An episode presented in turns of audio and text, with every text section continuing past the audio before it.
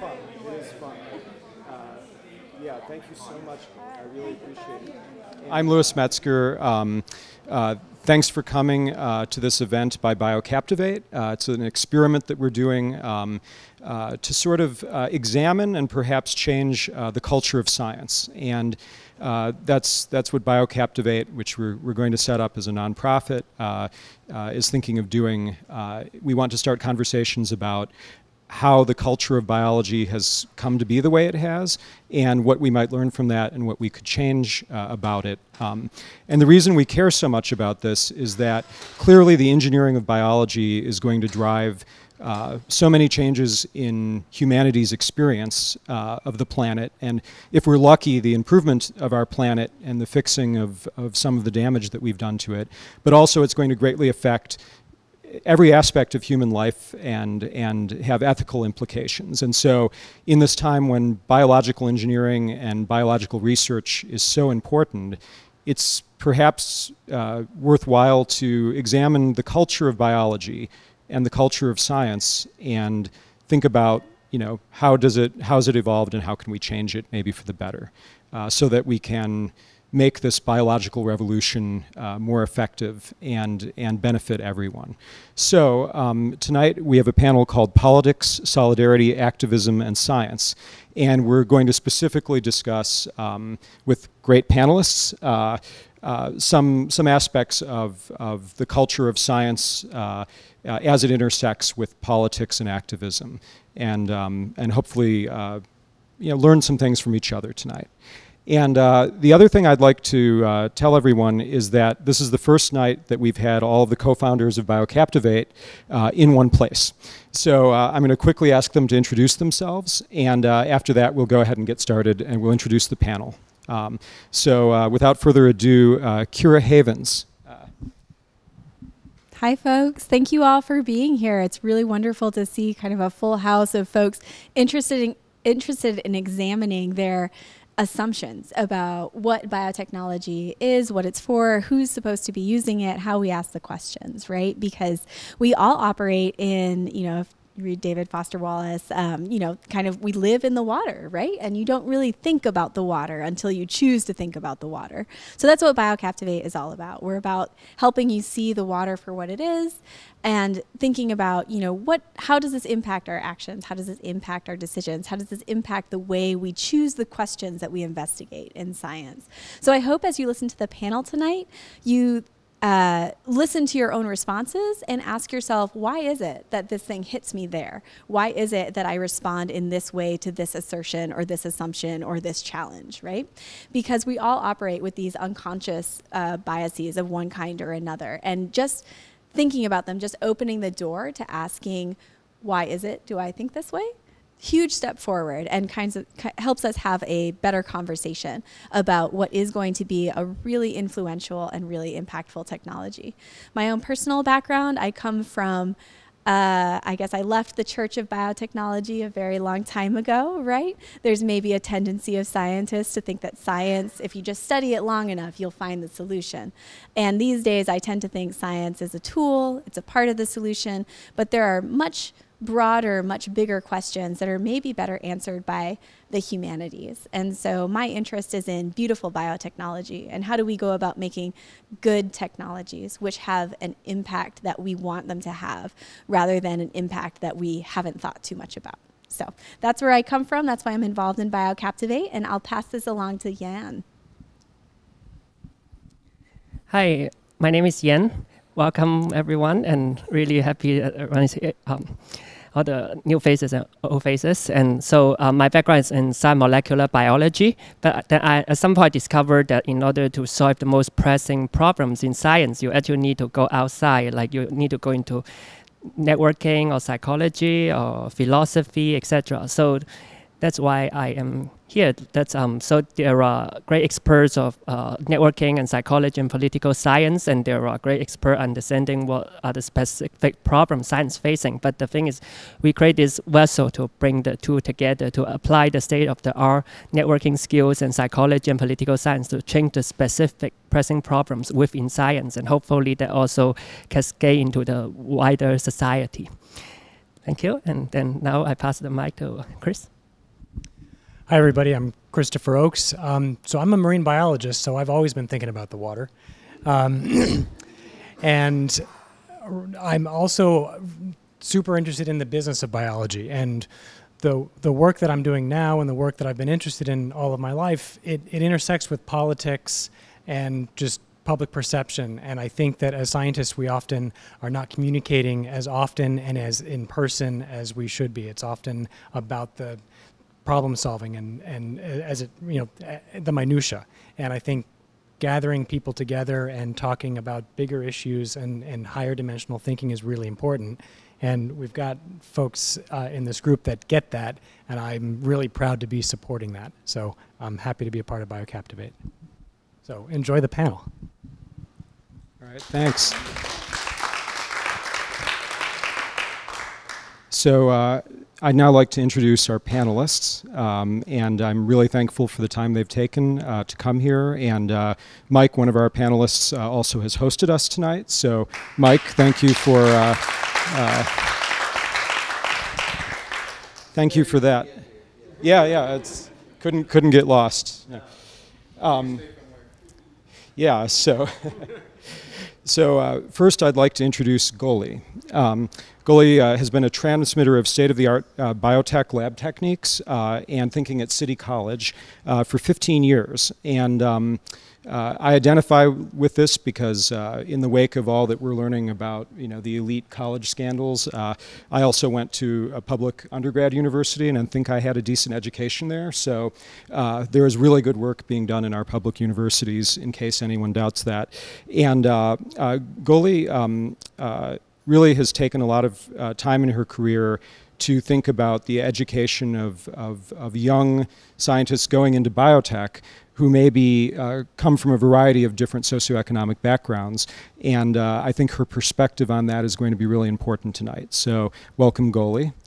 Uh, Fatma is a return uh, panelist uh, who we liked so much.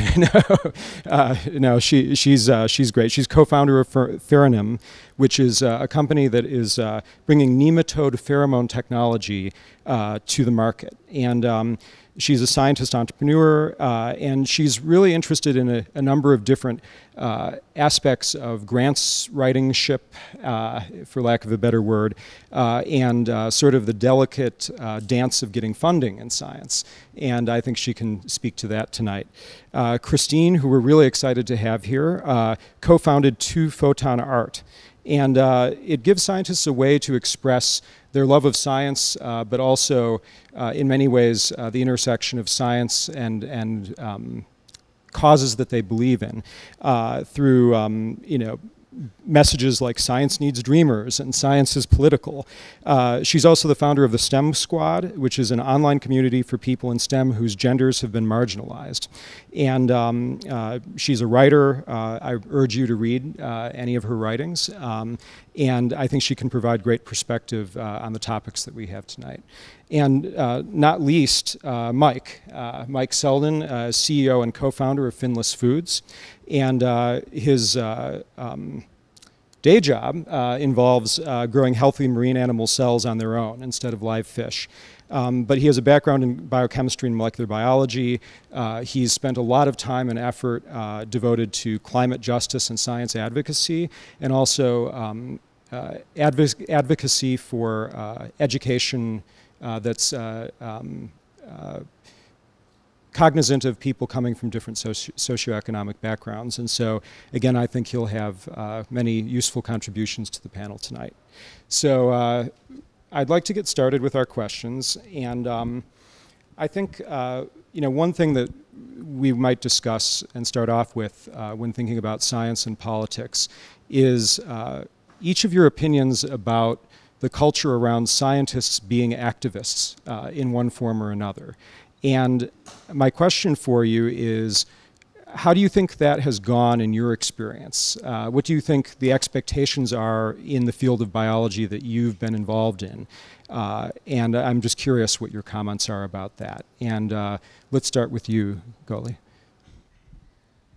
Uh, scientists as activists. Um, so I guess uh, we've all taken some activist type of a role in our careers, and you know, in some form. Uh, you know, myself as a as a biotech instructor, I guess I try to bring people up in talking about equity and science for all, for all people, not just the elite. Um, but I think it's for scientists, it's super important to communicate science to everybody and non-scientists. When I was going to school, it was um, really not it wasn't looked up to people who did that kind of stuff they weren't really looked up to right? That they went to the masses and started talking about science. Scientist was somebody who was in their labs just doing their work um, publishing papers and not talking to people not socializing. Um, and but I, I feel like that that is changing in our society. And scientists are going out they are going to, they are talking about science you know, we have volunteers going to middle schools, they're going to elementary schools, to high schools, um, going to communities and, and talking about science and all the cool things that you can do with science. And just a, a quick follow up on that have you observed barriers, barriers to cultural barriers to scientists feeling comfortable being activists in that way? Uh, yeah, like I said, in, when I was in school, that was definitely a barrier. It wasn't. Um, it wasn't a good thing to do, right? You, you had to be in your lab seriously working 11, 12 hours a day and not really uh, getting into events like this. It was not really something that people did. Um, I think the barriers are breaking. It's getting better and better, and people are talking about science a lot more. Um, so yeah, there are still barriers. We still have work to do, but it, it is improving. Thank you. Fatma, do you? Science is an activist. Like she mentioned, when I was in grad school, you were expected to work day and night. But I was very lucky. I had a, a PhD advisor who didn't actually clock people in or, in or out. But I know some of the labs. Uh, I my decision was I was going to enjoy my PhD, and I was going to do it between eight to five so I organized everything, made the plans, and I knew what I was going to do two months uh, earlier. And I went to all of the student clubs, and I was in graduate student council. So that's why I know many of the other um, problems that were associated with the uh, graduate school and graduate students, and many of the um, positives and negatives you hear. But one of the other thing I did in sciences, I've been to many other labs, and training was actually quite different in different labs. And one of the labs I've been to, it was a very productive lab. And I actually worked a lot less in that particular lab, and I got more papers out. But they had this really great protocols, and everything I did, I learned something about it. And I really liked that strategy. So when I moved to my PhD lab, and I still kept in touch with them, and I the way they did science was very enlightening to me.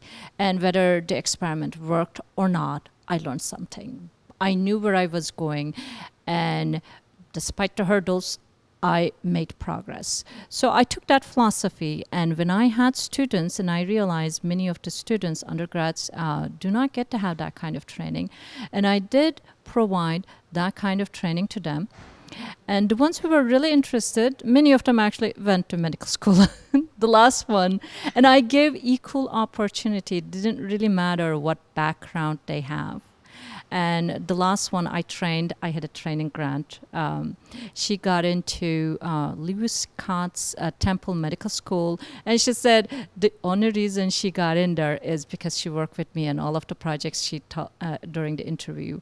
She uh, told about those uh, projects and the only place actually she got she did a lot of check marks you know with the medical schools you have to do a lot of check marks and many of the labs she did uh, they didn't actually provide her actual research ex- uh, experience and the only place she actually got to do research and how to do research was my lab and I thought I'm very proud of her. And she got into the medical school, and I believe that she's going to make a great doctor.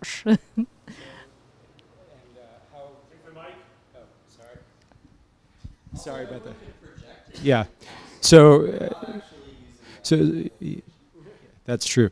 Uh, so Fatma, um, uh, you're sort of describing a great culture, and did you feel that uh, freedom to have activism came out of that culture, or did you feel uh, in those programs that you were um, sort of stymied by an expectation that a scientist only discusses science uh, and not, you know, political things that might affect science?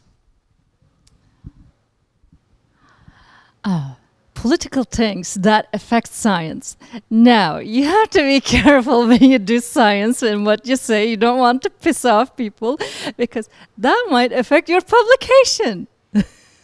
if you're going to publish and that might affect your future job. So one of the thing actually when i was in, got into grad school one of my advisors said it's not about just intelligence to get phd you need to learn the politics and uh, how to navigate the system. So um, i think depending on the location and until you get a, a graduate degree and the two graduate student in one of the labs I've been to said, Fatma, you can do earth shaking things when you do have your PhD during your postdoc. With the PhD, just learn how to do science. And I've been to both places, and I think that was one of the best advice I got. I actually, my PhD research, I didn't really select any earth shaking things, but it turned out that it got into the um, textbooks within less than 10 years, I think five or six years after I published it. But the politics, I don't really know what to say. You still need to be careful about what you say. You don't really want to um, offend. So, so that you know, that's actually a really helpful perspective because I don't think people realize um, how there is this unspoken culture of uh, being careful what you say outside the laboratory, and um, you know, Christine actually has built a, a business and a brand around scientists saying things outside the laboratory. So I'm curious what you think about this. So, definitely everything that Fatma said is true about having to be super careful about what you say about politics. And even at Berkeley, so I'm currently a grad student um, in neuroscience, getting my PhD at Berkeley, and I thought I should be able to express myself politically here. It's Berkeley, it's neuroscience. Um, but that was not the case. I had a lot of people telling me that I was gonna, you know, I should stop talking about politics, especially after Trump was elected, if I wanted to um, have a scientific career. And at that point, I decided honestly, it's not really worth it to have a scientific career if I have to shut up about all the things I care about immigration, gender equity, housing rights, all this stuff. Like, this is stuff that I care about as a human. And I was not willing to decide between being myself as a human and an activist and being a scientist. So I got into a lot of difficult conversations, and there's definitely a dichotomy. I think people really do uphold this idea that you do have to choose between being part of society and being an objective scientist and observing society. So there is this idea that in order to be truly objective, you should not be a full participant in society. And this was a really difficult thing, especially um, in the first ever March for Science, which was about three years ago to the day almost. It was Earth Day 2017, oh, I guess two years ago, after Trump got elected. You know, a lot of scientists were very energized, mostly by the idea that our funding was going to be taken away from us, unfortunately, but a lot of scientists were galvanized. and um, the March for Science was originally, I think, um, the idea and the leadership was um, was predominantly from one perspective, um, predominantly white and male, and so there was a, this effort to represent more diverse voices. But that had a lot, a lot of pushback from scientists, and they really felt that um, putting forth black women, putting forth undocumented people, putting forth um, environmentalists even was not objective, as if the the way to observe and do proper science was the was the way that it had been done for centuries, which um, is extremely problematic. Like we don't have proper representation in our subjects for medical studies, so people didn't understand like the heart attack symptoms for women because we only studied men. And a lot of the what we know about how diseases affect people is not really how diseases affect everyone, is how diseases affect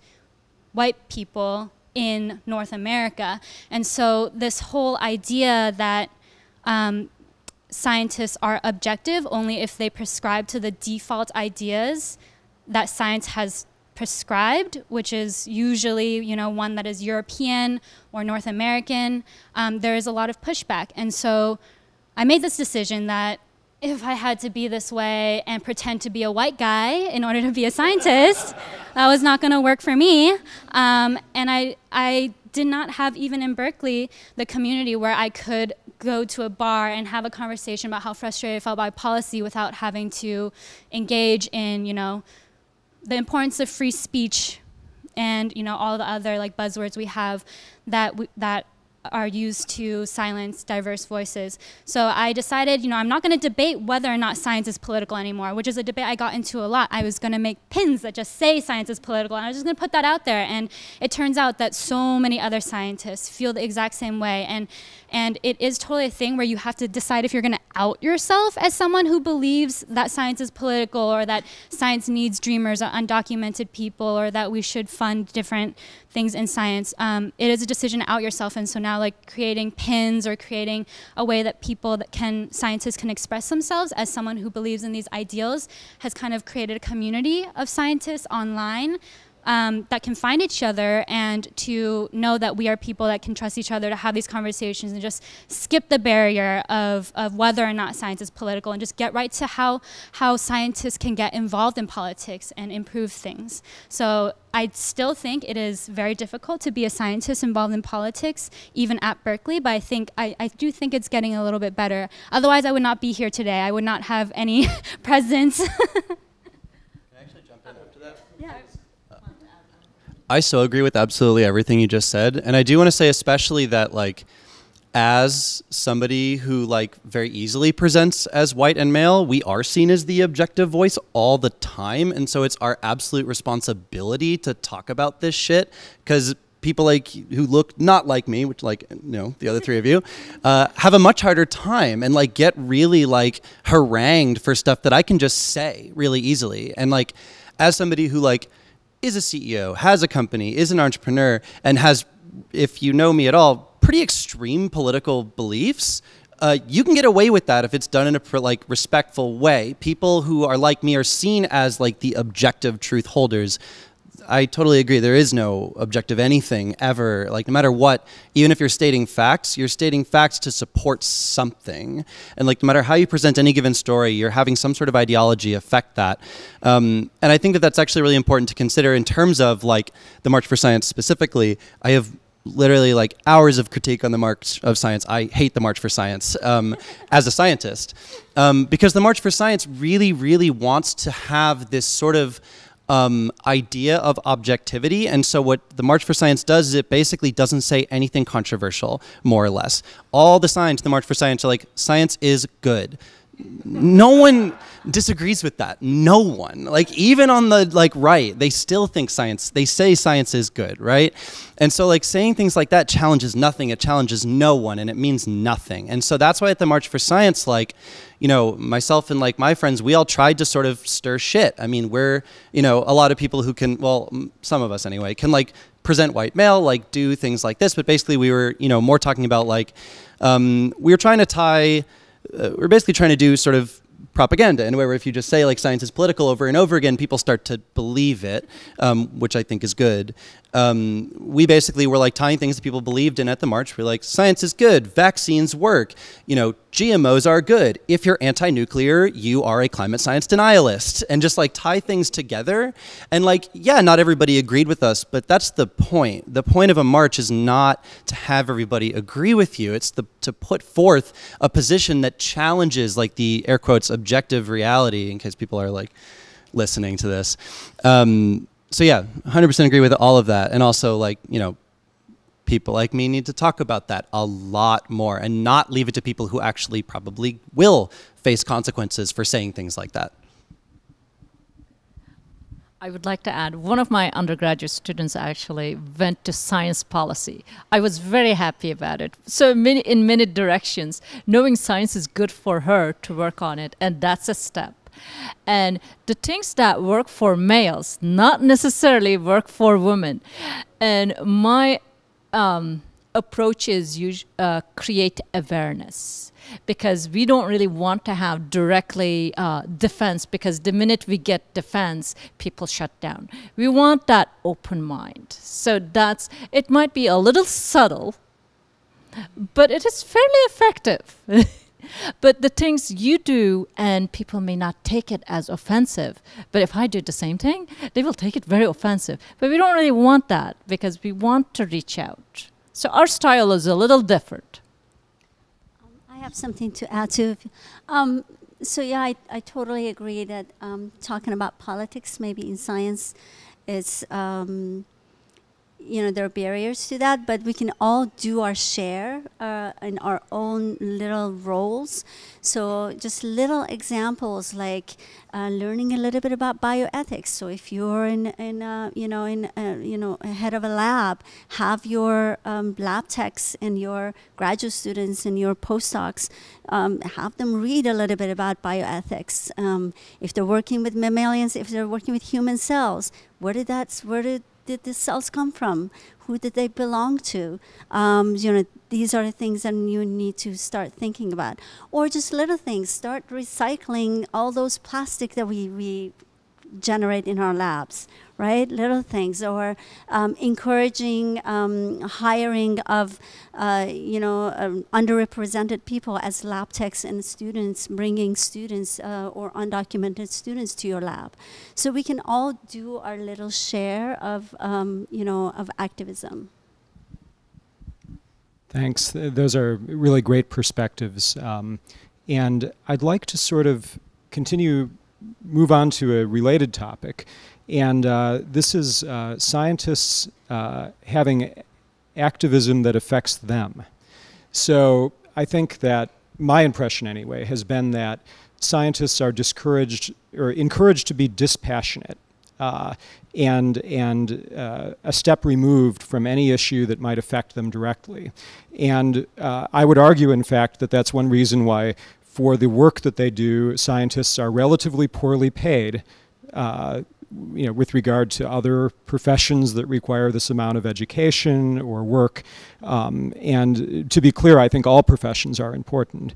Uh, but I think scientists have done a very poor job of advocating for themselves because there is a culture uh, in some quarters of, of this dispassionate keeping a distance from, from you know, speaking out on uh, issues that affect the scientists themselves. And uh, one, you know, one area that this is becoming important in the Bay Area, especially for scientists, is uh, the rise of the cost of housing and there's all these IPOs that are coming in tech. Uh, there will be a lag phase, but housing will increase in cost.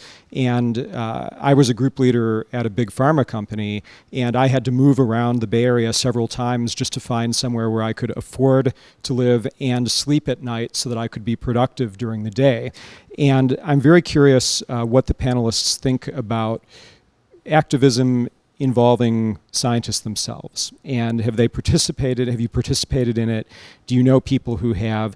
What are the issues that you think that scientists should be saying, okay, public, this is getting in the way of us doing our jobs? And it, it's not necessarily housing, it can be numerous things. But I'd, I'd like to hear what you all think about that. Uh, yeah, so definitely housing and um, the cost of living in the Bay Area is a huge problem. Um, to be honest with you, I mean, I teach at a community college, and um, I mean, we we encourage our students to do well and you know go get a job, great. But you know, I know deep down that even when they do get that job, um, it's not going to pay much and and and I always wonder how do they continue living in San Francisco? You know, um, you know at age of 30 they're still like living with five other people in the same apartment so it's just not practical um, it's definitely a big issue. Um, we are really trying to encourage the um, and, and, and another thing is that if you know you go all the way to PhD and then you're still not able to afford housing, that's really a huge problem. Uh, but we are trying to encourage the uh, places like UCSF or, or Genentech, these big employers, to think about hiring people who are not necessarily PhDs and giving them decent salaries so that they can live and they can be productive in their um, at their works. Um, but it's, it's it's a it's a very complicated issue and yeah, and difficult one. I mean, I can. Yeah, so you know, as somebody who uh, runs a company, we have to pay people, uh, and they have to in turn pay for housing.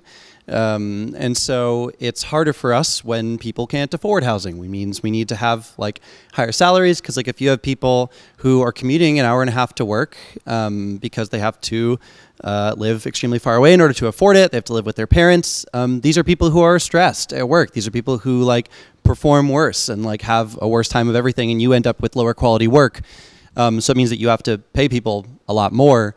Um, I mean, I think public housing should be a right.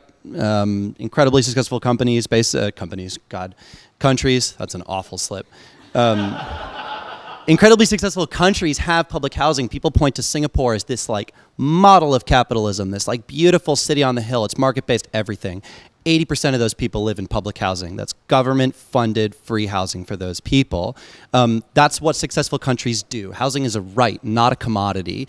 So, in terms of direct activism that's been done around here, um, I'm a, I mean, haven't been so active anymore because I'm really busy with Finless, but basically I still am a card carrying member of the Democratic Socialists of America, um, so a literal card carrying socialist. And then in uh, SF, there was, I was just trying to remember what the hell it was called because I didn't work on the campaign, but it was called Prop F, um, or sorry, Question F. And so basically this was a right that SFDSA essentially made up.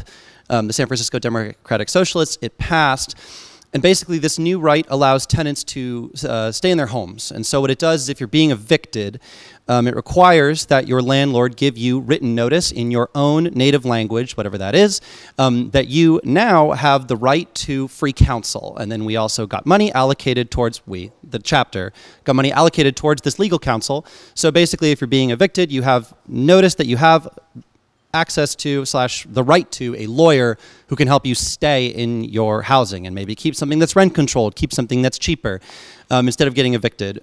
um, the conversation in San Francisco is one that is really sick. Um, it's one that's sort of basically you have YIMBYs and NIMBYs, more or less. You have people who refuse to build housing, um, and they're usually more conservative. And then you have like Democrats who just sort of want developers to do whatever they want. Neither of these are solutions. We're not going to get anywhere with this. 20% um, of the housing in San Francisco is still empty. A lot of these are investment properties. Um, America has six times more empty properties than it has homeless people in this country. This isn't a supply problem. Um, this is like a problem with people actually being able to afford places to live. And so we need legislation that can actually get people in housing, keep people in housing, pay for housing, build public housing, stop all the developers building developers building these like gentrification fortresses that only people like me can afford.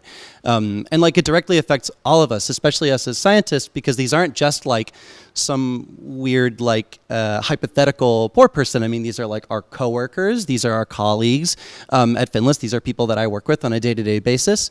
Um, and so like it, it does directly affect us. Housing is a really important thing, and we really need to basically find a way to push for public housing. And so that's why SFDSA has tried to build basically a FIMBY movement, public housing in my backyard, um, as a means of trying to solve for this and actually get like uh, people in because if it gets too much worse, I mean, none of us are going to have a workforce at all. And like all the things that you and I do on a day to day basis, you're not going to be able to do that anymore. Do you like eating food? Your waiter or waitress has to like live somewhere and like you're going to have to pay more in order to afford like where they live like this is a thing that actually does affect everything it's sort of like i mean trickle down is obviously dumb but trickle up i don't know um, so anyway there is a way to act, advocate for this I do, you know, say that like if you're in San Francisco, the SFDSA does really, really amazing work on housing, and they're actually actually like plugged into a bunch of other groups that also do incredible work on housing.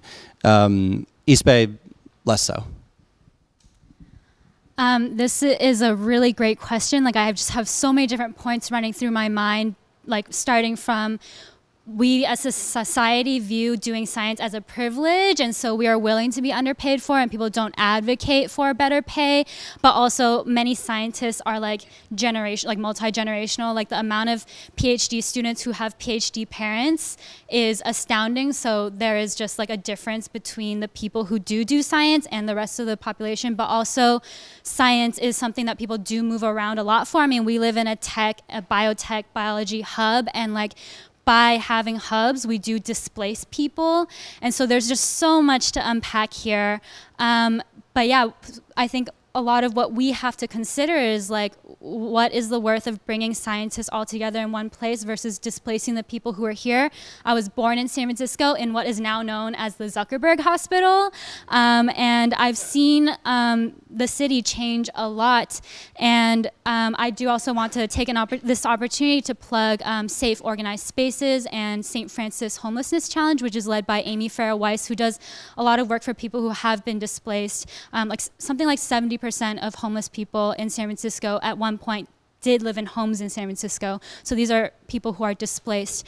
So I think it is a responsibility both for us as scientists to advocate for better pay so that people who do come from like low socioeconomic status can enter and sustain themselves in the scientific workforce, but also to think about like what is the impact of when we do create these amazing hubs for research and science and technology. What is the impact of that? Like do we as CEOs or whatever like have a responsibility to try not to displace people who have lived in these communities, but rather just build new places closer to where we work. You know, there's just so much um, to unpack in this, and it's an amazing question. I think you could have a whole panel just on this point. well, we, can, we can make variations on that for the rest of the evening.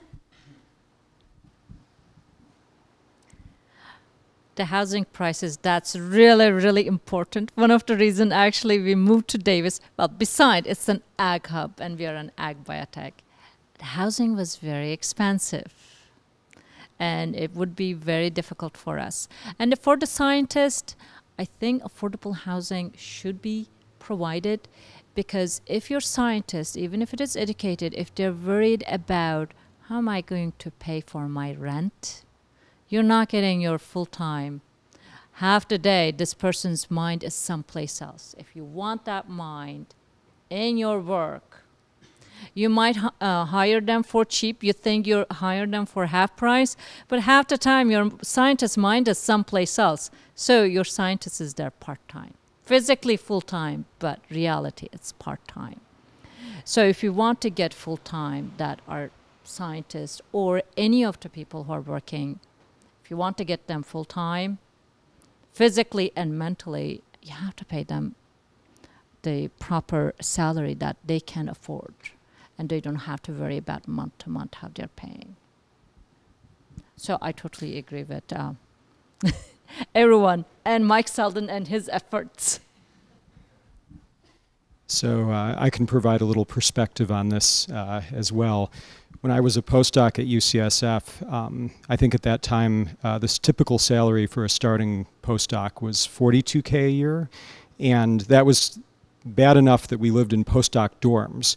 And uh, I was like, oh, how am I 29 years old? What have I done wrong in life that I'm 29 year old, 29 years old, and I can hear people through the walls, and I have like a random roommate. This is not good. Um, and uh, what was also interesting about that is that um, I was lucky because I, I could and I eventually did say, screw this, I'm going to start applying for industry jobs, which is what I wanted to do anyway. And I was fortunate enough to uh, you know, leave after not very long in that situation. Uh, however, um, one thing that I noticed that I really think should be discussed because it's a social justice issue is uh, the hiring of foreign postdocs uh, on visas. And I was at a conference a few years ago where a very productive uh, professor in the structural biology space uh, was asked at a cocktail hour, how did he get so much work out of his small group of postdocs? And without even pausing, he said, oh, well, I only hire foreign postdocs and I make sure they have families. And they know that if I fire them, they and their families have to vacate the country in short order. So he said, it doesn't matter, it, it doesn't matter how much I pay them. So, I mean, to be fair to most of the fa faculty, I don't think that many of them explicitly do this, but the fact that this is even is a strategy or is structurally possible is something that really needs to change in, in the culture of how we do big research. So I thought that that insight, uh, for those of you that weren't aware of that, that sort of thing goes on. So, you know, the, the structure of our of how we do big science is sometimes fundamentally exploitative. And um, one thing that BioCaptivate can do, hopefully over time and, and with connections that you make with each other tonight and other evenings in the future, I hope, um, is address, you know, how can we change the culture? How can we change the incentives, uh, you know, that drive this sort of thing, like hiring postdocs and then threatening to deport them or fire them and have them deported. And the irony in all of this is that uh, UCSF uh, gave us uh, postdoc appreciation days when I was there, and we got a free T-shirt and like and and food.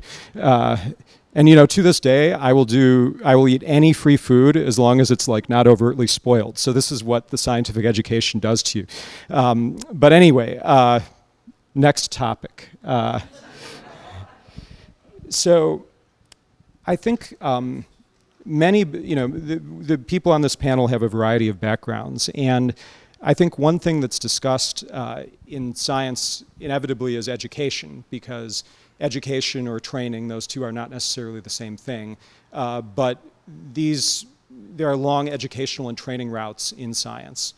And uh, historically, there have been limitations in industry uh, at least big, big pharma is one example, um, where volition in science is restricted to people who have earned a PhD, sometimes restricted to people who've earned a PhD and done a postdoc.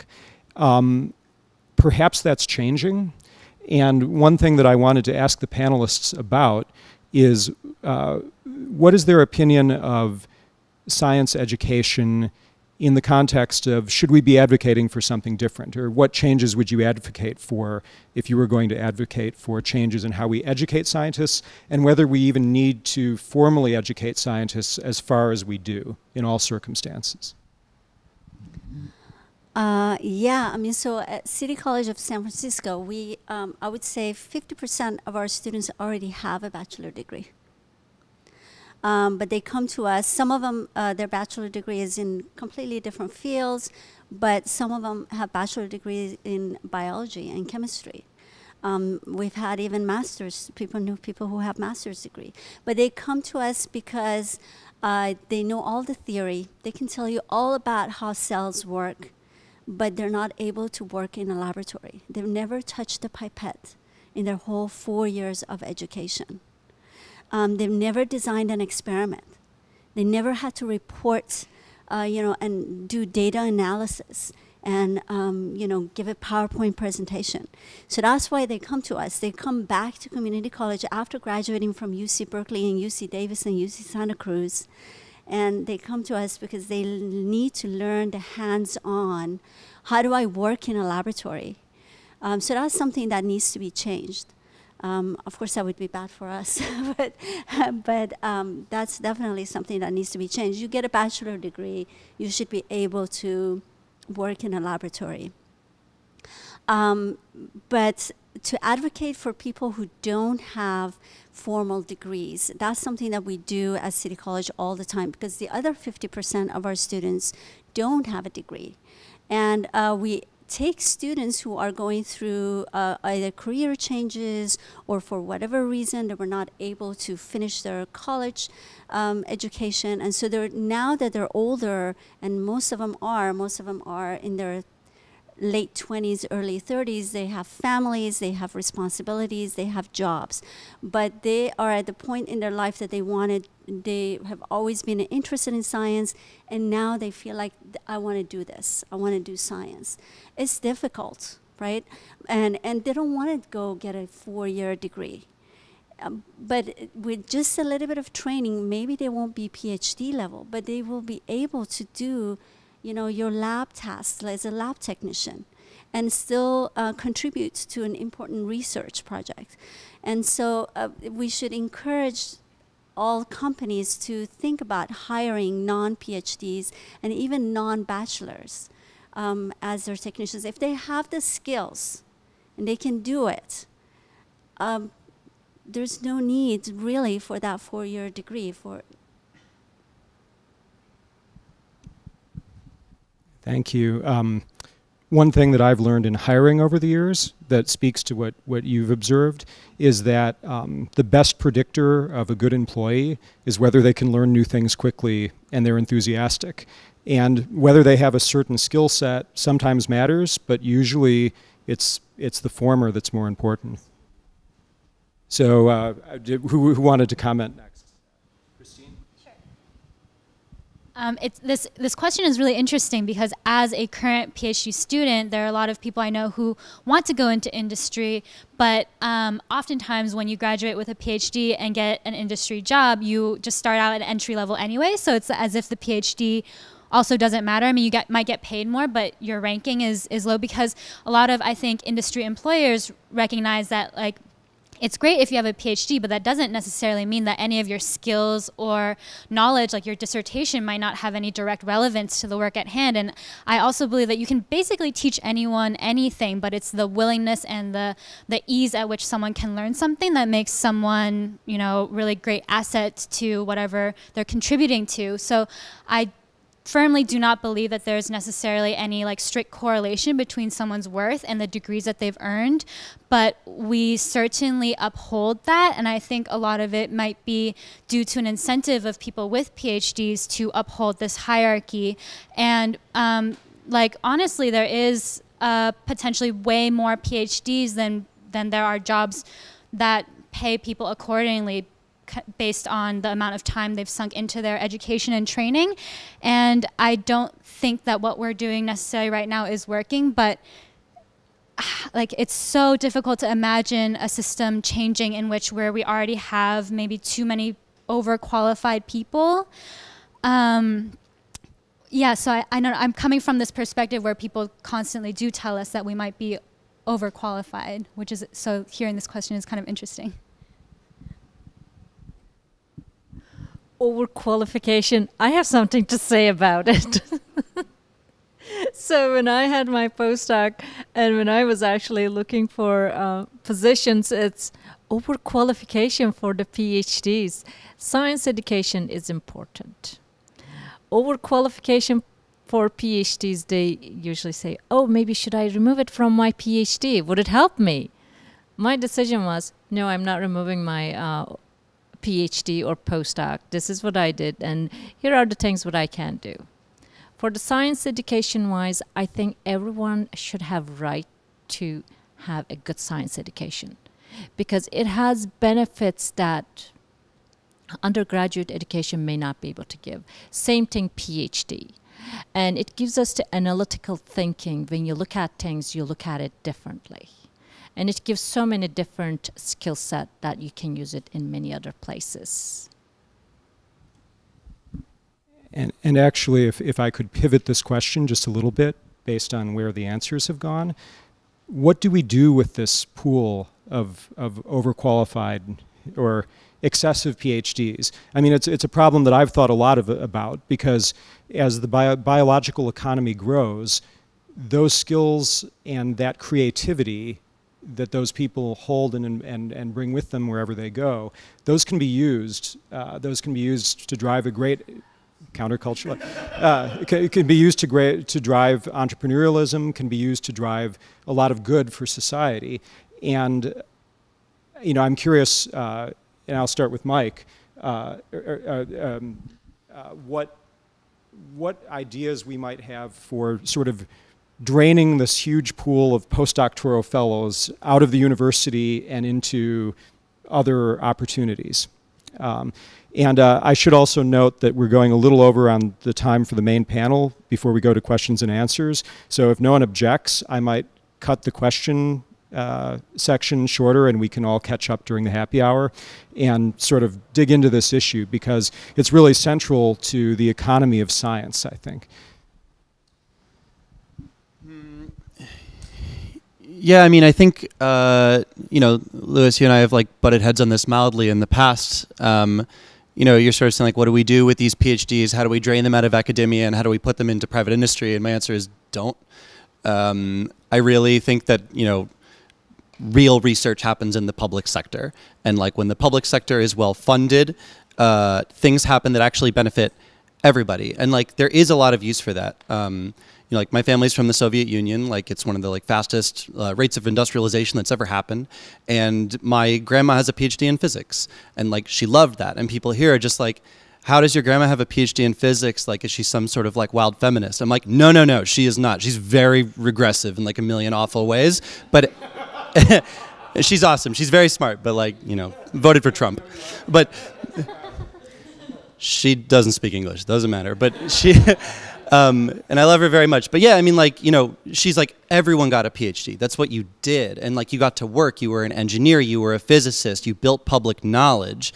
And so, like, if we actually fund that properly, we can create way more innovation than we ever can. I heavily recommend there's a documentary. It's called The Smart State. It is uh, amazing. And basically, it talks about, like, we talk about innovation in the private sector a lot. Um, and like everyone's like, oh well, you you know you hate private industry or whatever, but you use an iPhone. Um, first of all, I use a Samsung because I hate myself, and second. Uh, all of that technology came from the public sector. Uh, Steve Jobs put it in a nice little box, but like the GPS, the touchscreen, the processor, these are not things designed by Apple. These are not things invented by Apple. These are things invented uh, by people doing PhDs in the public sector. And so for me, I'm just like, fund the crap out of that. There's a ton of work that still needs to be done. We clearly have a lot of technology that we haven't figured out yet. Having it something that's like publicly available and done in a very like meticulous way, um, I think is hugely advantageous. And like, yeah, there's definitely ways we can incentivize entrepreneurship and stuff like that. I think entrepreneurship has its place, but I think that in America we have a really big funding problem and we should fix that first. So not to start a debate. Uh, no, no, I, I, actually, I agree. I, agree.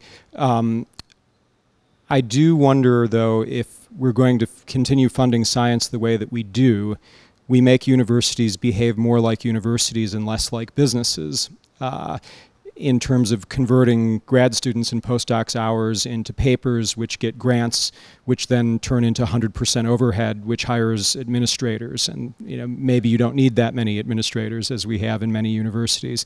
So maybe there's a regulatory aspect to educating scientists or maybe even a bill of rights for science trainees is something that could have value. Uh, but I, I would say that I, I'm not in favor of abolishing or even reducing public funding of science. I've just seen that universities are not set up to discover a therapeutic drug. They just aren't. Their press releases, forget about them. They are not set up for drug discovery and, and design and optimization, for instance. Um, uh, nor are they set up for industrial production most of the time. So I view uh, their, symbiosis between academic science and, and industrial science. And both, both ecosystems have to be healthy. Uh, and one could argue that because of the structure of academic funding right now, and also the dearth of funding in certain areas, it's not healthy. Um, and so the people in industry, I think, make use of discoveries that companies would not be able to justify the time or the expense of making, that academia may, you know, these discoveries are made in academia. But at the same time, academia cannot usually bring those discoveries to the point where they are practically useful. And so I think that it's this, this interplay that's important, but just my opinion. Uh, uh, thoughts by others? Yeah, two white dudes talking over three men on a panel. Uh, but like, basically, uh, sounds like you're talking about medical stuff um, I come at, at, it mostly from an agricultural perspective and an environmental perspective. I think I agree. Medical stuff maybe is overfunded. Agricultural stuff, I would say, is pretty heavily underfunded in a pretty serious way. So this might just be a different of industries that we're talking about here. Difference in industries. So, do any of you all have opinions about how we would change? Uh, you know, how what would what would we do with these all these PhDs? I think we need to bring the technicians and many of the things we had in the past that helped actually in science as opposed to turning everyone into PhDs. if you look at the universities, there is no master's degree in very few universities. And if, even if you do get master's degree, it's very hard to find a job because even the companies actually turned um, the master's level positions into PhDs. Way in the past, I had an interview with one of the big corporations, and they said, well, you know, there is not much difference between master's level and PhD in terms of salary. So there are so many PhDs we can hire the uh, PhDs as opposed to masters. But PhD does quite different things compared to master level training. So I think we need to bring all those levels back when we had the healthy ecosystem and we shouldn't just hire the, oh, the US postdocs are expensive, let's import the PhDs from other countries. I think that should stop. Oh, you didn't really like the salary and probably pay them proper uh, salaries as opposed to just keep them continuously on a uh, soft money position and give them proper, you know, respect. And I think one other thing should be added for the postdocs, they should not be called postdoc. They should be called their proper title, the doctor. In that case, it will do one other thing as opposed to the lab head is doctor and their scientists, the postdocs, they're not trainees, they're not tr uh, treated as tra trainees, they're tr treated when it comes to productivity as a scientist. They should also be called doctors. That's going to make a big mind shift because currently they're, oh, you're postdoc, you're, you know, underling. You're not as valuable as me. But once they're called doctors, now everyone else is going to question, why am I getting that low? But when you call them postdoc, everyone is okay with their salary. But when you call them doctors, you're a doctor, I'm a doctor, why am I getting the half or quarter of your, maybe one tenth of your salary? So that's going to create the questions. I think the postdocs should be called their proper title. Um, I want to add something. Um, yeah, I totally agree that we shouldn't be creating that many PhDs. And right now, at their PhD level people are working lab tech work, um, just because there's just not enough jobs for PhDs. So, so that's one thing. And then when you are in, in graduate school, I think something that does not get encouraged is um, exploring other opportunities. So I think we're all get trained to work in um, in an academic lab. That's at least when I was in school. That that was it. That was what we were trained for. I don't remember meeting anybody from any other industry, even you know biotech industry, um, wasn't encouraged at that time. Now it's different. But you know, I think they, the graduate schools need to do a better job of um, you know encouraging their students to explore other options, like getting into government types of uh, jobs, uh, politics, um, you know, public health.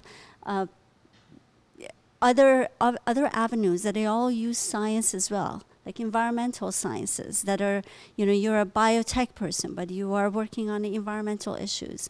So all different kinds of avenues that uh, the PhD with with the education that they have, they can bring a lot to the table.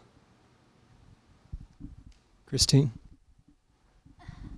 So I actually think we should keep giving people PhDs. I love the model that we pay people to do science and become educated, but I also think that we as a society should not view scientists as separate. Like I think we should value scientists who go do things that engage with society. Like we should have public school teachers who are doctors. Like we should value that. We should value YouTubers who do makeup tutorials who are doctors who tell us the chemistry of the skincare. Like we should eh, actively encourage people to do different things during grad school so they don't don't feel like they have to continue in this so-called pipeline to be continued as a scientist, but rather there's this new saying that people are using is like STEM is not a pipeline, it's a prism where you know everyone enters in one wavelength, but it separates and we can have scientists in all sectors of society and value them.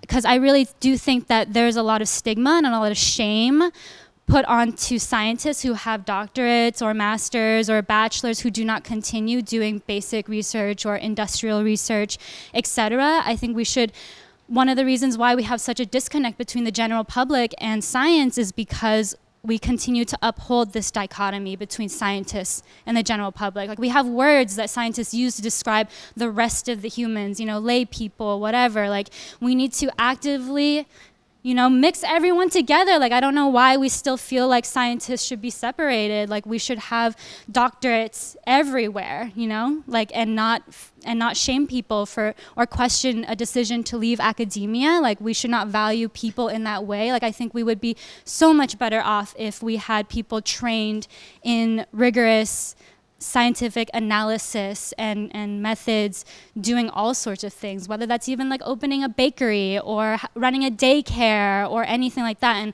this is especially important because most of the people who leave STEM after receiving a PhD are women who have children. So it's like we have this entire way that we devalue people who leave STEM, devalue mothers and everything and the kind of work that women do.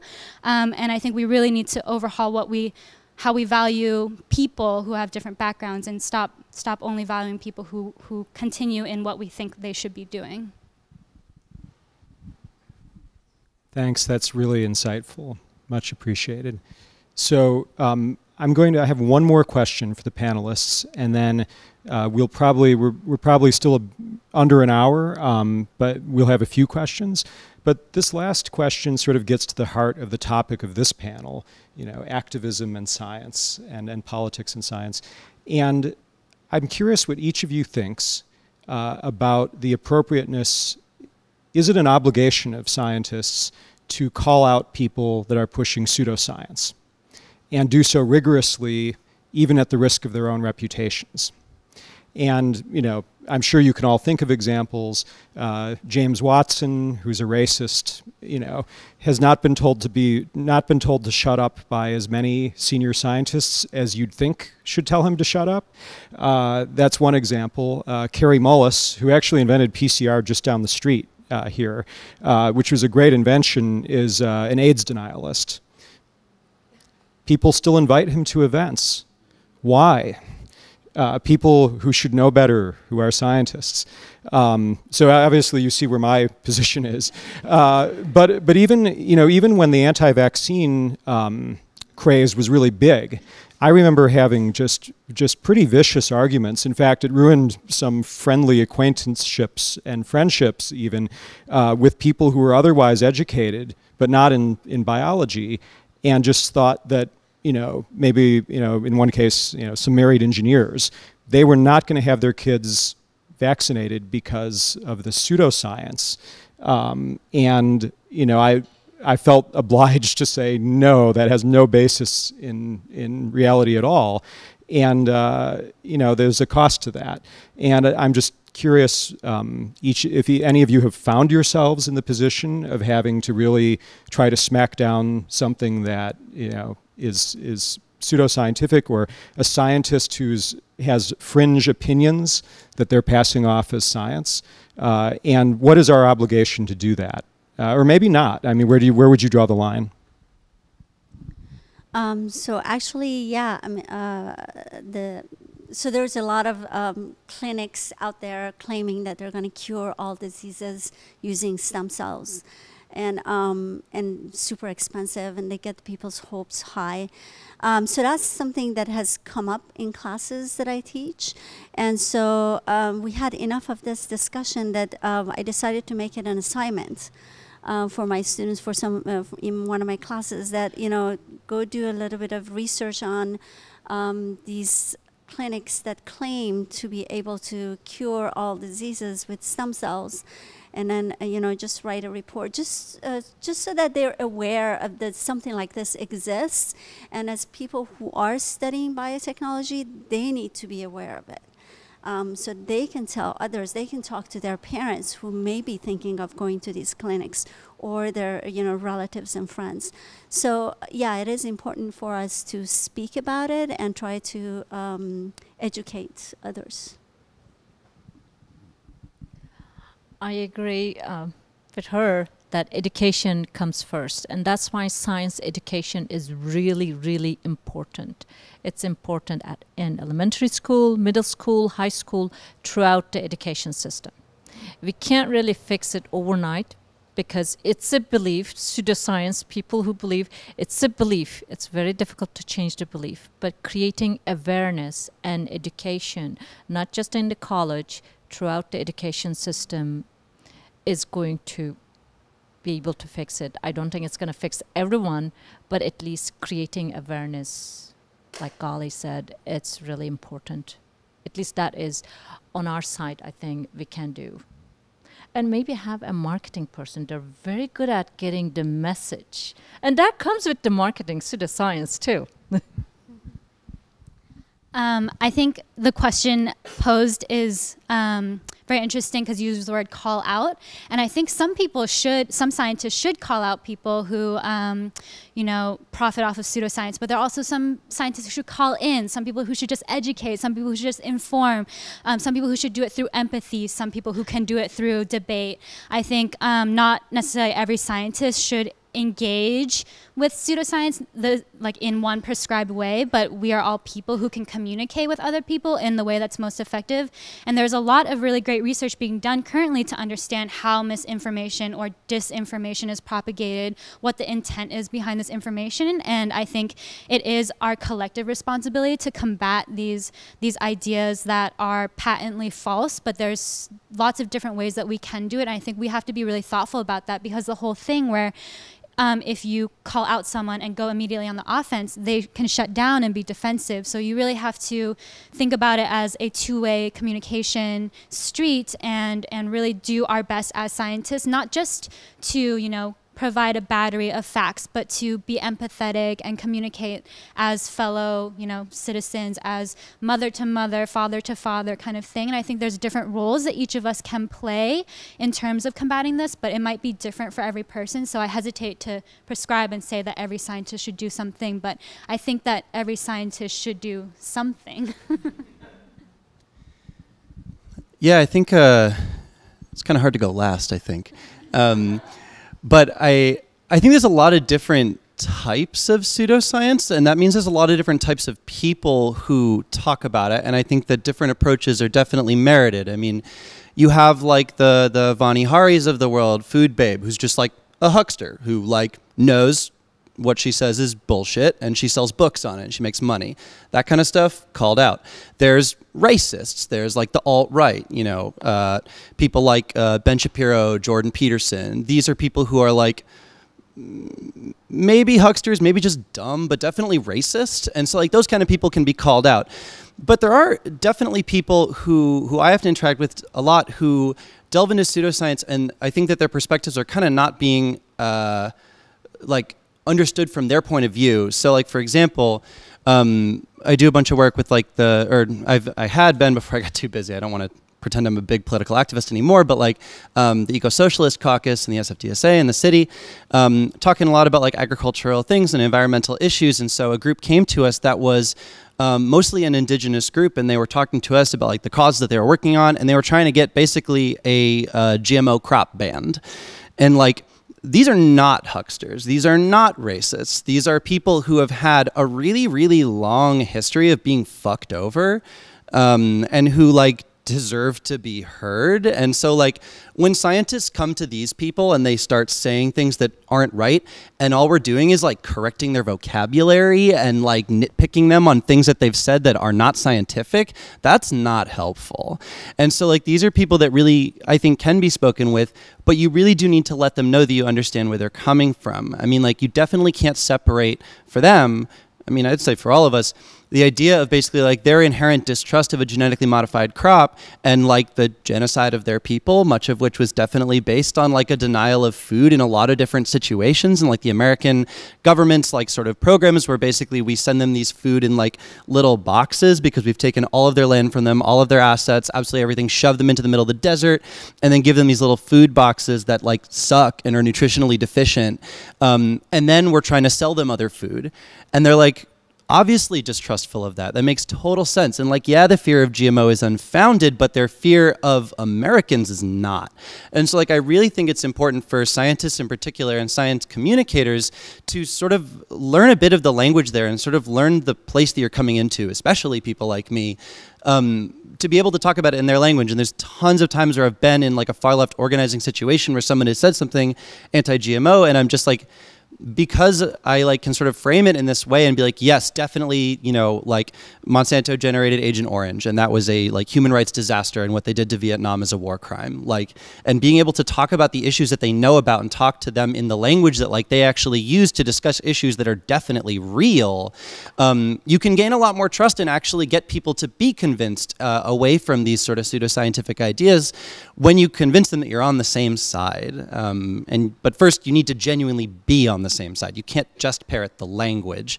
And so I think it's really important to learn the vocabulary not with the air of teaching but first with the with the idea of uh, understanding. And then eventually when you feel you've understood then you can engage in a conversation. And i wouldn't even say that i'm 100% good at that. There's definitely times where i've been bad at that.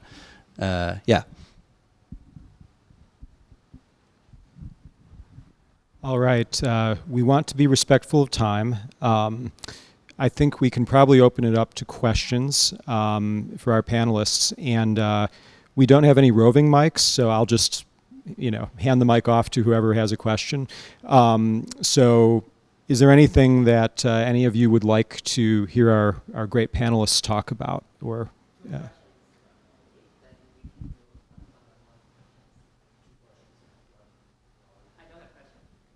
Oh, you don't have questions? Oh, okay. Two questions total. Okay.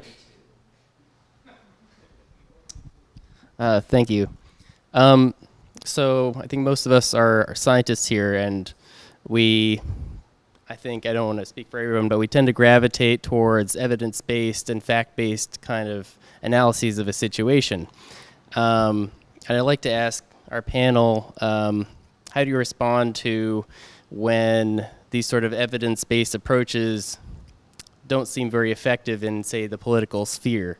Um, and on the one hand, uh, how can we incorporate other types of approaches that might have a broader appeal? And on the other hand, um, you know, how to overcome or should we overcome this resistance to an evidence-based approach? And I particularly liked, uh, Christine, what you said about having to approach people with empathy, and Mike, what you said about um, understanding people's perspective before jumping in with, with the facts, as it were. Thanks. That's a great question. Um, who wants to start? Um, so I'll I'll speak answer this question from a little bit from experience and a little bit from what people have done research on, particularly with people who are anti-vax.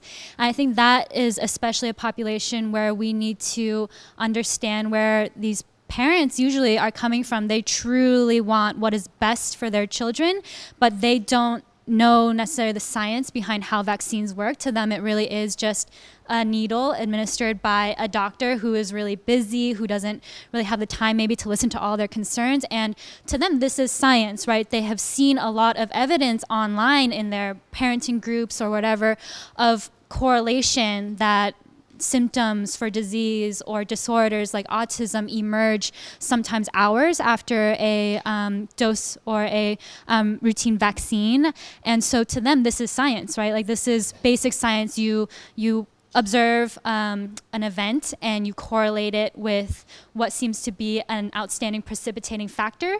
And because babies get so many vaccines early on in life, right around the time that we see a lot of symptoms emerge for, for life altering disorders, this is science to them. Like this is, I, I know we like as scientists learn that immediately like, correlation is not causation, but for someone who does not have a lot of experience doing controlled experiments, um, and even just in human research, like uh, the best we can get a lot of times is correlation. So um, when you cite a paper to them, that is not the same thing as them seeing, you know, their cousin's child have a seizure three hours after visiting the doctor. So I think we definitely need to understand where these parents are coming from and even ask them about their experiences, like why where did you get this idea? Where did you learn this information? And become a trusted source to them and not like, you know, yell down from the ivory tower, but really understand like this fear that they have that something that they're going to give to their child whether a bunch of experts recommend it or not is going to harm their child. I think that's you know their motivation number one. And and really talk to them from there um, as someone who also cares deeply about their child and then answering their questions. So instead of just giving people a list of facts, like common myths, like ask them, like, what questions do you have? Like, can I just sit down with you and explain to you the immune system and like how vaccines work, how antibodies work? Like, can we just have a discussion about this? And I know that there's actually a friend of mine who's a chemist. Her brother um, recently had a baby and he was not going to vaccinate. But um, what changed his mind was her suggestion to do a little, little bit more research and then um, a Netflix Bill Nye episode. Um, so, like, as much as some of us scientists don't really love Bill Nye, um, the communication um, that works, that resonates with people, like often does come from a trusted source. And a lot of people who are our age now view Bill Nye as a trusted source because he was in our classrooms telling us about momentum, telling about all this stuff. So I think trust might be the number one thing. And we are trained to trust citations and experiments and controlled studies but a lot of people don't have this science education this training to trust just words on a paper and they they believe what they can see and they believe what people say that they know truly have um, a vested interest in the wellness of them and their children.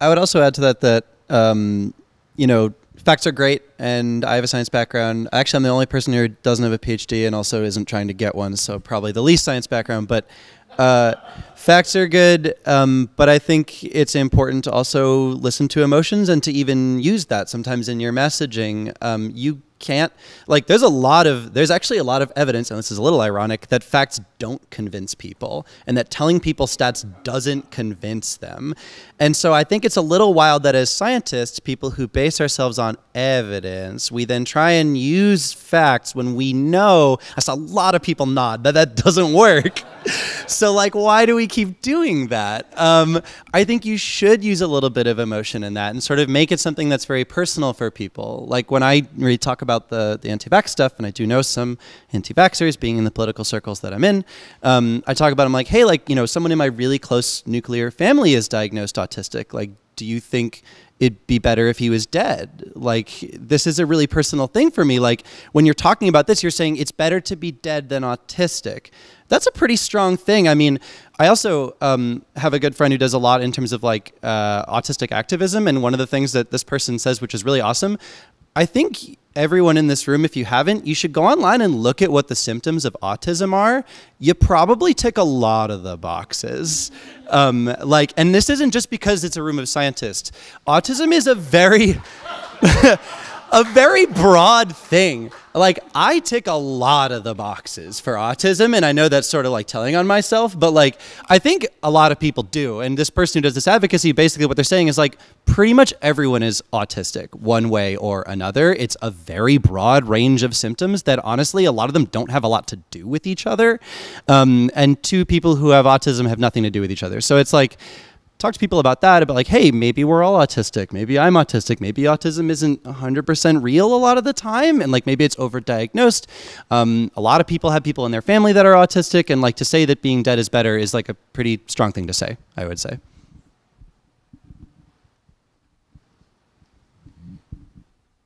Did, did we address your question? Somewhat. So we um, we have one more que- time for one more question, and then after this there will be mingling and curated conversation, as it were. So there's plenty of time to talk. Uh, but I saw a hand. So my question has to do with the accessibility of science. So a friend of mine recently, who was not a scientist, he wanted to learn about nutrition, and so he you sometimes like go look at uh, journals and wonder who pays the thirty dollars to read the papers. He paid thirty dollars to read some random nutrition articles, and not a trained scientist, so he didn't wouldn't, didn't know like you know when you read a scientific paper, not all of it is exactly facts, right? They're just like somebody's ideas, and so he asked me because I, I, was making fun of him, um, and he asked me. He was like, "Well, what am I supposed to do if I want to learn about nutrition and read like primary literature, um, and I don't want to read any sort of secondary literature that's going to already like piecemeal where where the actual data comes from?" I actually had no answer for him. Um, and I'm wondering sort of what the panel thinks about that. So, people, just the general public, that A, don't have access to all of the scientific journals that we do as scientists, but B also can't even if they did have access can't necessarily don't can't distinguish between good science and bad science. And also with nutrition it's very difficult to do. Um, so any opinions in that realm? How can i answer my friend's question please?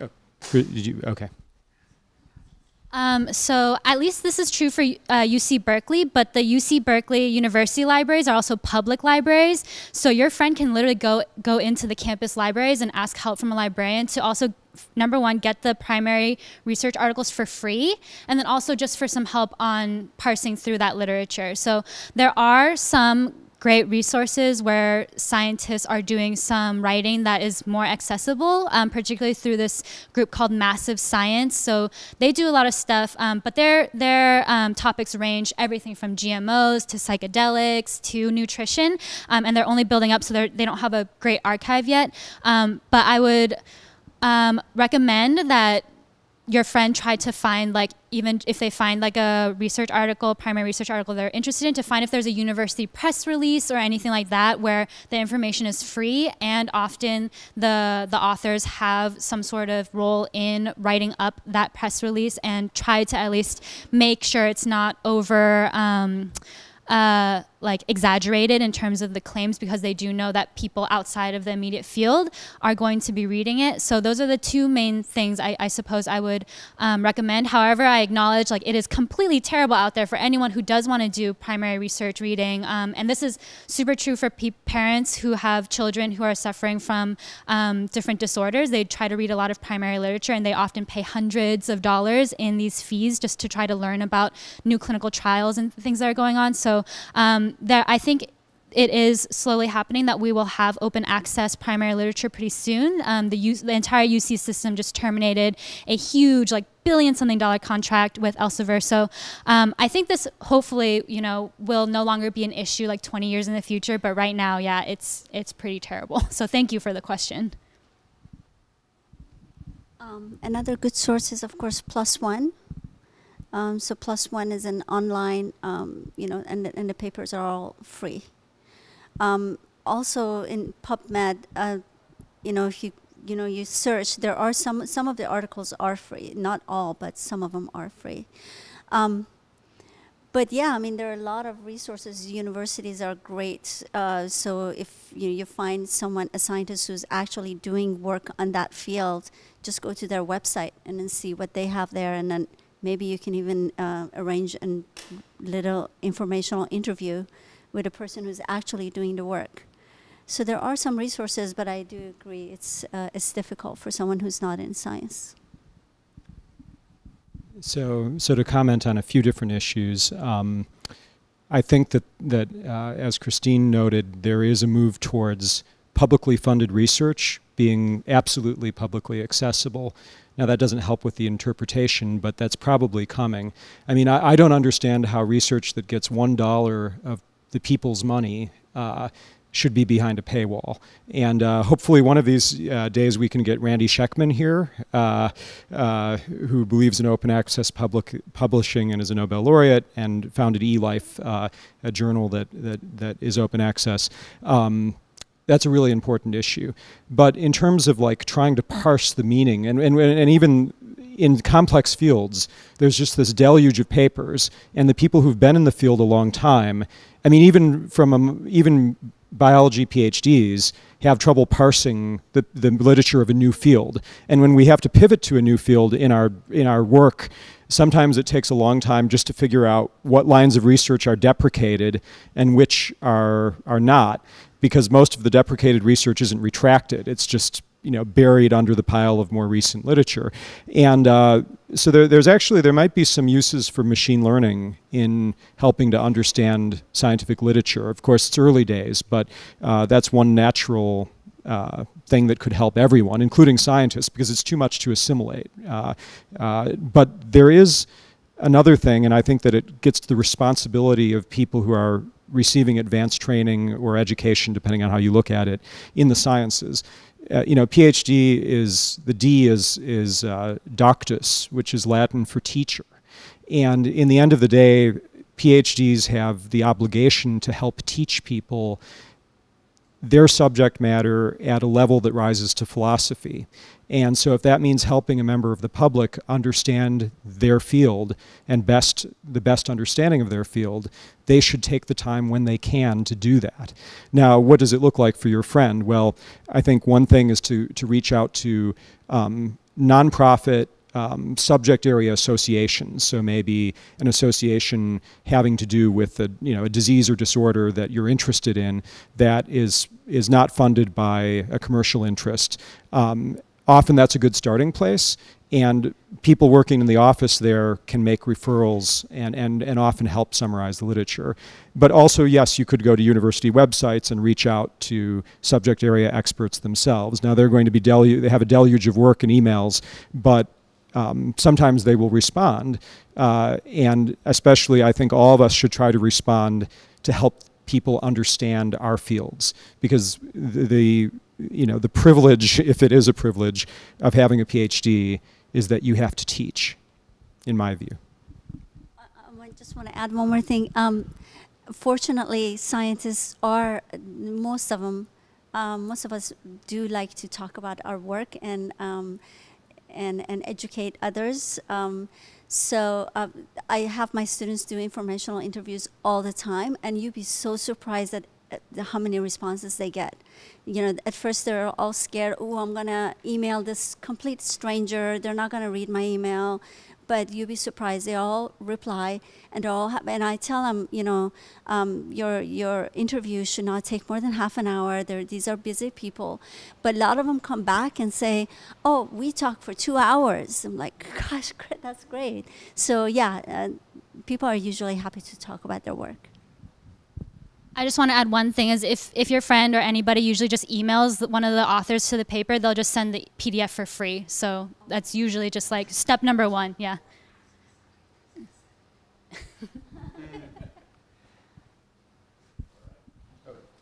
just to read it into the record because that was a really good point. I actually wanted to say that for like the past five minutes. Yeah.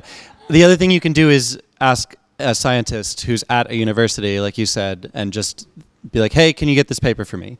Like, if your friend is your friend and you are a scientist, or if they know other scientists, uh, you can get it for them for free. But yeah, um, I do that all the time, and I know that we're like a pub, like a private company, and we should be paying people for their work. But scientists don't get paid when you buy the papers, so it's like, just ask the scientist; they'll give it to you for free. It works. It's worked every time I've done it, and I've done it a lot. Oh, sure, of course. I think your question gets to the heart of a really important aspect of what we're working on doing here, and that's integration, right? A lot of molecular bi- molecular biology, a lot of nutrition information, a lot of scientific experimentation is all focused on reductionism, right? Drilling down into that one specific aspect that you're studying and focusing on how that particular aspect changed in that particular way results in whatever your data generates, right?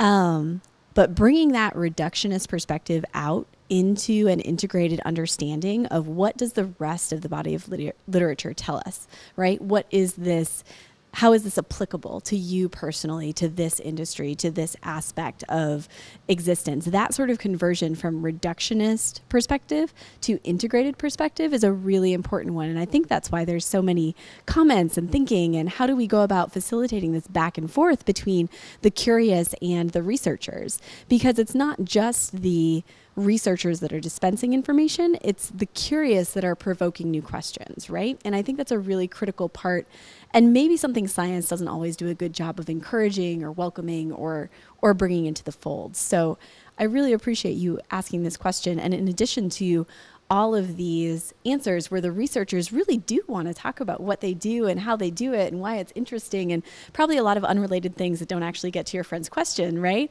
Um, I think there also needs to be a recognition that there's a need for people who synthesize. There's a need for people who bring together different aspects in different areas of um, research and in application to provide this cohesive picture because it's probably not going to come from that one specific basic research scientist who is really focused on the thing that they're really good at. It's probably going to come from outside, from someone who has made connections in other fields, who is thinking a little bit more broadly about what does it mean that I'm asking this question and what does it mean that this particular result showed up here, right? So, um, I'll make sure that BioCaptivate tweets out a there's a data scientist who actually does a really good job of compiling nutritional information in a way that makes sense where the total number of studies on a particular um, let's call it an ingredient and how it relates to a specific condition is all captured in one graph in circles and different sizes and colors. And it's it's brilliant, but that is its own specialized field of study. And right now, basic research doesn't do so well in integrating that. And I think we could build a lot more connections there. So thank you so much for letting me jump in.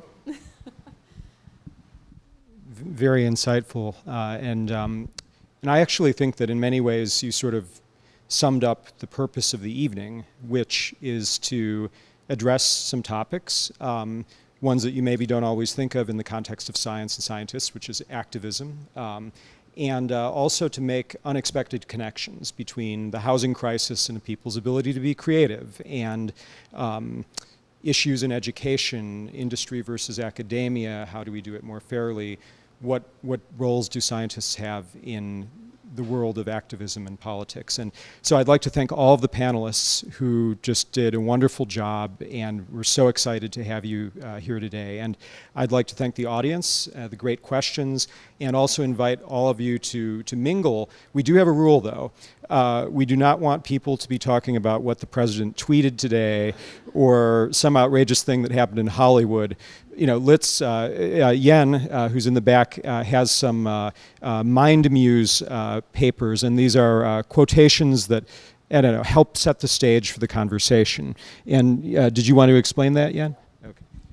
So no small talk, and um, talk about your deepest longing, your drive, and networking is about expectation. Like why networking? is no circular logic. It's not networking so you can mingle or trade business car. The purpose of networking is to really to bring you together those people who can help you to accomplish something that you currently or previously could not. So I really love the idea of uh, half-baked cake. You should sell half-baked cake. Just be honest about it. And so it's, it's not like foreigners. But the thing is, like, don't be afraid of speaking about uh, like half-baked ideas, and, and don't be afraid about speaking of your needs and your vulnerabilities, and like what kind of uh, uh, path that you you you want what kind of resource that you want and has the expectation that you will find the community and the family that will bring you to your next stage your your, your new chapter so th this is my my advice, which is no small talk and talk about something that you don't talk about in your day job and embrace yourself and discover your your true self together. And also then I have some printout that will help you do networking. You can talk about some of the quote that you like, and but you don't have to, or you can talk about other things. But I, I, really like the things I select. so a little bit self-congratulatory, but thank you.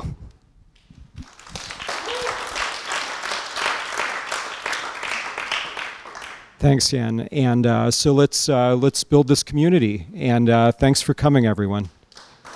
Oh, and um, and I do have a shout out to uh, Alan um, and Simulation Podcast. Uh, so they have done the AV tonight. uh, this panel and question and answers, but not the happy hour, uh, will be broadcast uh, or will be available online. And um, you really tomorrow, and you should really listen. Uh, have a look at Simulation live stream. Uh, uh, it's it has you know, hundreds of really interesting interviews, and Alan has curated all these really cool people and groups of people and and many different ideas. So I encourage you to, to have a look at what he's done because it's it's pretty magnificent. And thanks again, Alan. Uh, much appreciated. So good night, everyone.